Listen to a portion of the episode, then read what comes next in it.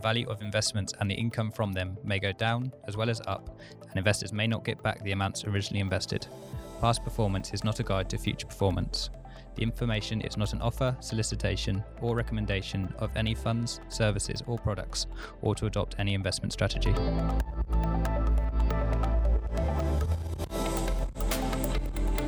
Welcome to the Investor Download, the podcast about the themes driving markets and the economy now and in the future. I'm your host, David Brett. The gold price approached all time highs of $2,050 an ounce just after the Russian invasion of Ukraine. Since then, it's fallen back to around $1,930 an ounce, a range that it's been in since the early days of the pandemic. Because events around the world are moving so fast and policymakers are beginning to take steps to combat inflation, like the Federal Reserve raising its interest rates, we thought it would be a good idea to touch base again with fund manager and commodities expert James Luke to find out exactly what's going on. Uh, just to note, we use a couple of acronyms in the podcast ETF, which stands for Exchange Traded Funds. An ETF is a basket of securities that tracks an underlying index and is tradable on a public market. We also use CPI or Consumer Price Index, and that's a basket of goods that most governments use to track inflation. James also mentions Paul Volcker. Paul was an American economist who served two terms as the chair of the Federal Reserve from 1979 to 1987.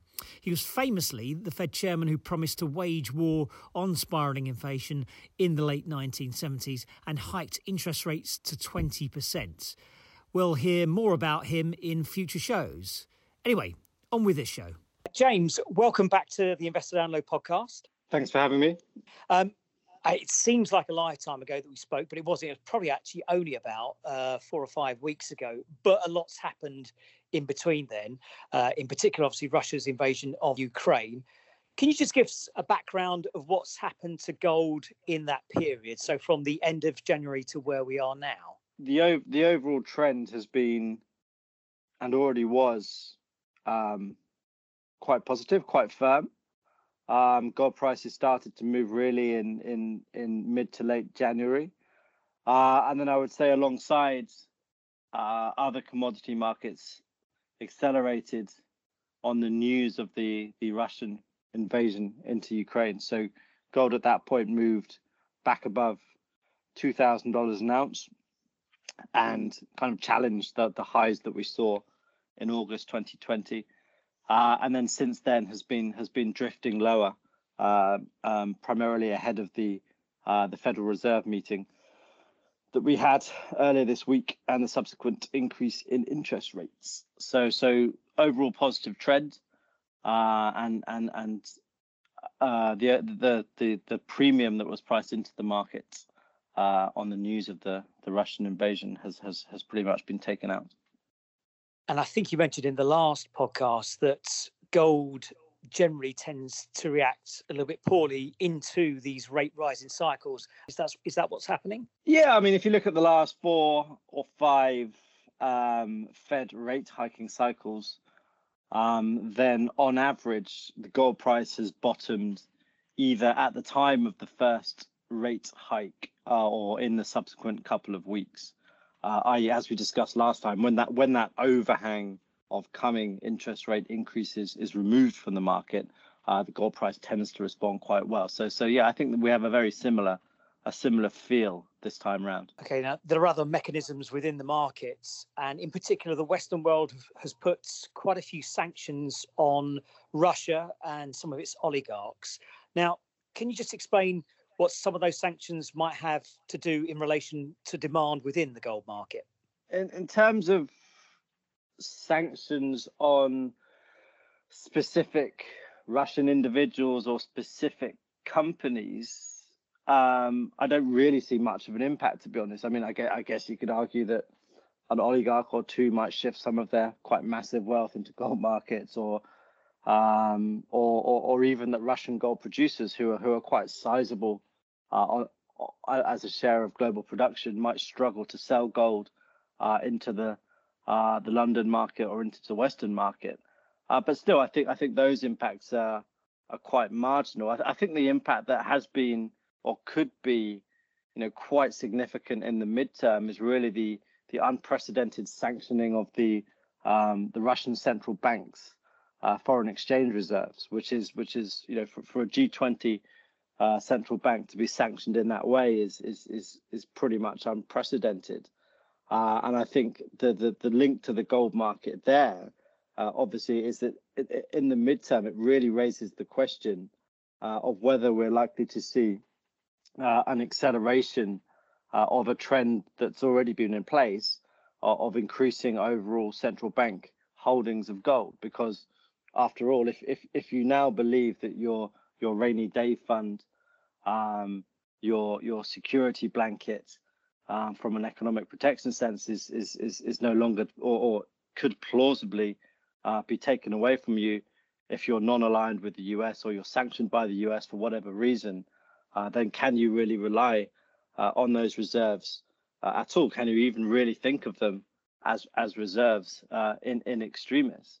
Um, and so if you look at the, you know, there's, there's a long list of emerging market central banks, for example, that have gold reserves which are you know well below five percent of their total FX reserve holdings, uh, with US dollar holdings still still taking up the mass majority.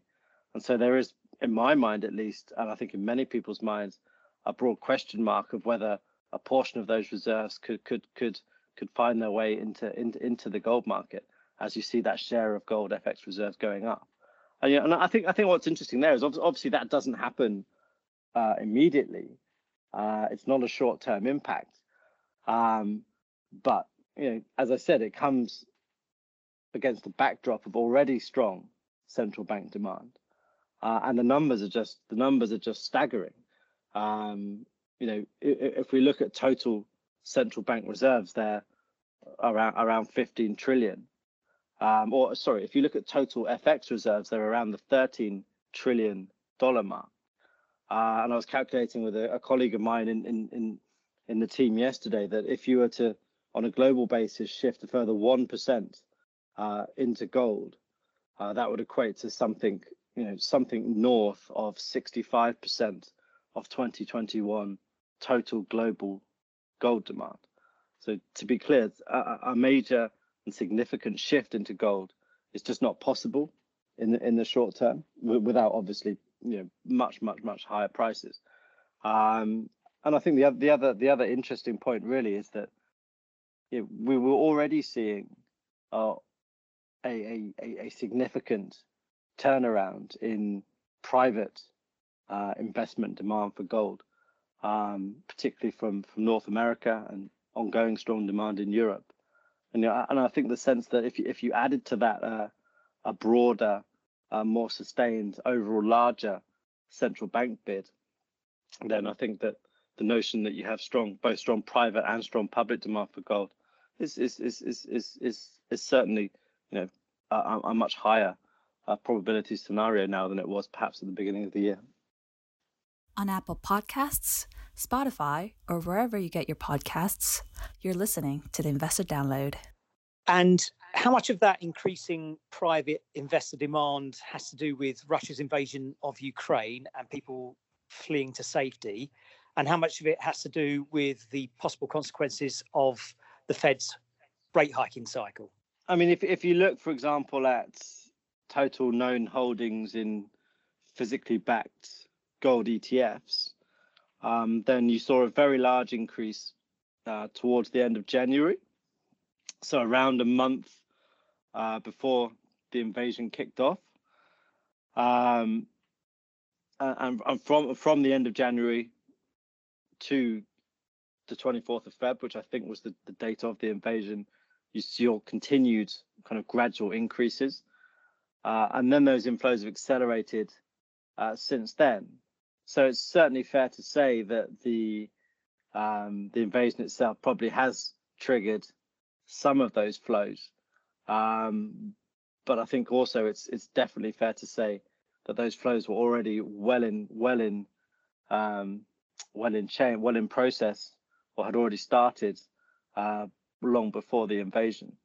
Um, so in answer, I mean, more directly, I, th- I think that the I think in general, when you get these kind of geopolitical shocks, be it the You know, things like the Gulf War uh, or 9/11, they tend to lead to short-term pops in the gold price, but historically haven't really been sustained. Um, and so I think that that's why what's interesting here is is is the question mark of of whether or not this will trigger a more sustained move in central bank demand in the midterm. Uh, and then in the short term, uh, to, to answer your question more directly, uh, I, I, think the most important, the, the most sizable shifts uh, coming into the gold market from the private sector will almost all um, be related to the Fed hiking cycle uh, and the, the kind of large uncertainty in the market of, of, of how long uh, that, that cycle is likely to last, um, what the unintended consequences, what the negative feedback loops into real economic growth, into financial markets are likely to be. Uh, and also, I think, kind of significant nervousness about the fact that you know, there is a perception that, that the Fed and, and, central banks in particular are, know, are, are, are, losing credibility. I mean, look at the situation. We have we have 7.9% CPI in the US. Uh, and then the Fed at its latest meeting basically said the economy is extremely strong, uh, employment is extremely strong. We see very limited chance of a recession. Uh, our, our main priority is price stability, and yet their response was to raising interest rates by 0.25%. It's kind of like trying to fight a fire with a, a small cup of water. Um, and so it raises the question of, well, why? Why is the Fed so timid? Why are, are Western central banks so timid? I mean, we have exactly the same uh, inflation path right now in, in the US as we do in Brazil. Um, they, they track each other pretty well. And yet the, the, the, Brazilian central bank has, has been incredibly orthodox in its monetary policy response and has raised rates substantially. Uh, and the Fed is unable to do so. Well, why not? Uh, and for us in our team, we, we think that the structural backdrop, the systemic backdrop, uh, in terms of overall leverage levels, in terms of overall debt levels, in terms of overall asset prices, is really put central banks into in, in, into a very difficult position, and that's why they act so meekly and so timidly and remain so far behind the curve. And we think it's that it's that environment, it's that you know macro reality um, that is causing people um, to to to to relook at the, the the proportion of their portfolios that they hold in safe haven assets like like gold. I mean, the Fed were pointing to potentially up to eight interest rate rises in 2022 alone. It sounds, from what you're saying, that you're at the very least skeptical they will get anywhere near that. I wouldn't say that, that that we're skeptical they can do that. That that itself probably takes them to a, I don't know, two percent or so, two percent plus. Um, I guess we're skeptical that they can do that without seeing um, quite significant uh, negative feedback loops. Is, is is the best way to put it. Um, I guess we're so I guess, I guess I guess the way to put it would be we're skeptical that we won't get to the end of this year uh, and see the Fed in a a much more difficult position in terms of having to potentially choose between taming inflation uh, and protecting economic growth and, and protecting employment. Um, so I think that's where our that's where our skepticism lies. Have we got to the point where people, perhaps yourselves in particular, are starting to question whether central banks do have the right tools in the current era we're living through, where there's we're going through a war in part of Europe. We're coming out of a pandemic. We've got high inflation, uh, strong growth. Whether central banks still have the right tools to fight uh, to fight current inflation levels. I think it's been clear for a while that that that, that going forwards, with with debt levels this high, we're more likely to see um, a policy mix that includes a much stronger role for fiscal policy uh, alongside monetary policy. Um, to your question of whether central banks have the right tools to control inflation, I mean, they definitely do. I mean, if if if if the if the Fed were to raise rates you know, to to to five percent very very quickly, uh, or to you know to to to to to do a Paul Volcker or to go through their own Paul Volcker moment, um, then I think inflation could be controlled very quickly because I think aggregate demand uh, in the US economy would react very strongly to that because I think there's a very high sensitivity to higher nominal interest rates uh, in large parts of, of, of, the US and developed market economies in general. Um, you know, the question is whether they could do that uh, without triggering a very, very significant asset price deflation without pushing the economy into, into a very severe recession. Um, because that's that's the impact of trying to use monetary policy against a backdrop of very significant overall leverage and debt. Um, and that that's what I meant by the the overall kind of debt trap that that that that, that, that central banks find themselves in.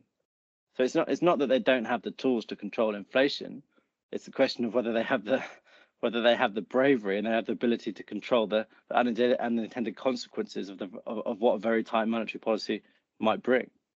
You know, one of the points we made on the I think on the prior podcast is that we think that going forward, we are going to see more, you know, proactive use of fiscal policy alongside, you know, monetary policy, in, in complete contrast to what we saw post 2008. So I just, I just think that you know, the, the, the reaction that we've seen in Europe um, to to the way the, the Russia Ukraine situation has unfolded and, and to the you know the obvious shock to European security policy that has has has has has, has that, that, that this has awakened is is is pretty instructive on, on that matter. Like we, we already had you know some very very uh, ambitious climate mitigation net zero targets that were being uh, pushed by the EU and national governments.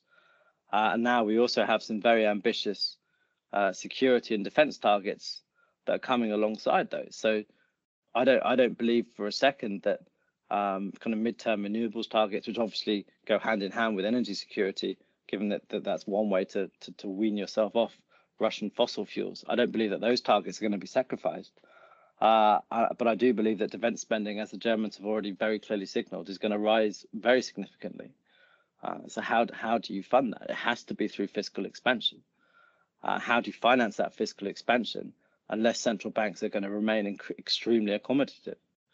Um, so so I, I, believe that's I believe that's the situation situation we're, we're now in really and it, it does it does portend kind of higher and more volatile inflation. I think. Get in touch with us by email at schroderspodcasts at schroders.com or visit our website schroders.com forward slash the investor download. Okay, so James, we talked about the gold price and how that's been performing. Uh, you mentioned in the previous podcast about gold equities. What have they been doing in conjunction with the gold price?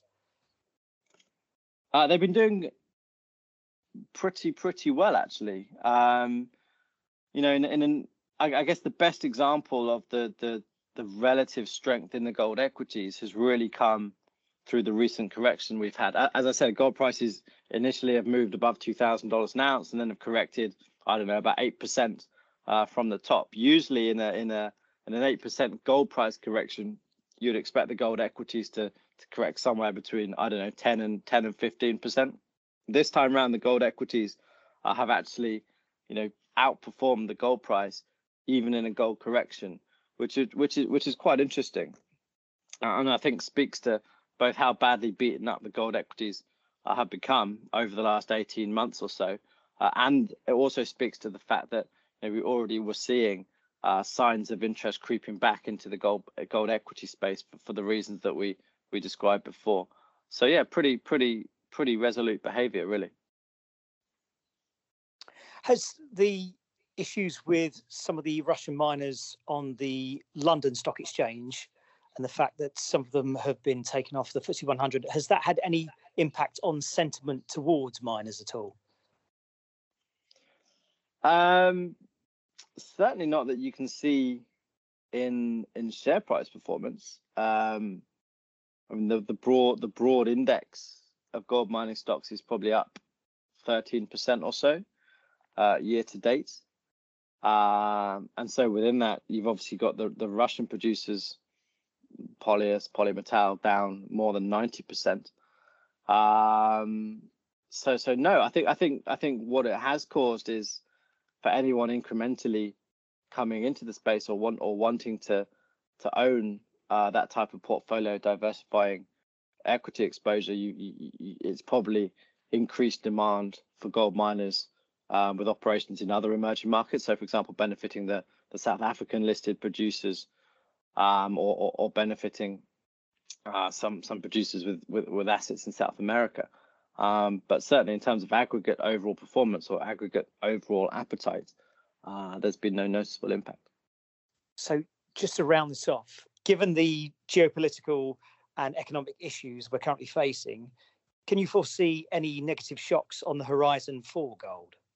I think I think as we said I said earlier, the, the most the most obvious the most obvious negative shock for gold would be much tighter than expected monetary policy. So if if if if Jerome Powell uh, has his own Paul Volcker moment uh, and really tightens U.S. monetary policy very aggressively uh, to try to tame inflation, um, then in, then at least in the short term, uh, that would that would clearly would be a, a negative shock for gold. I think.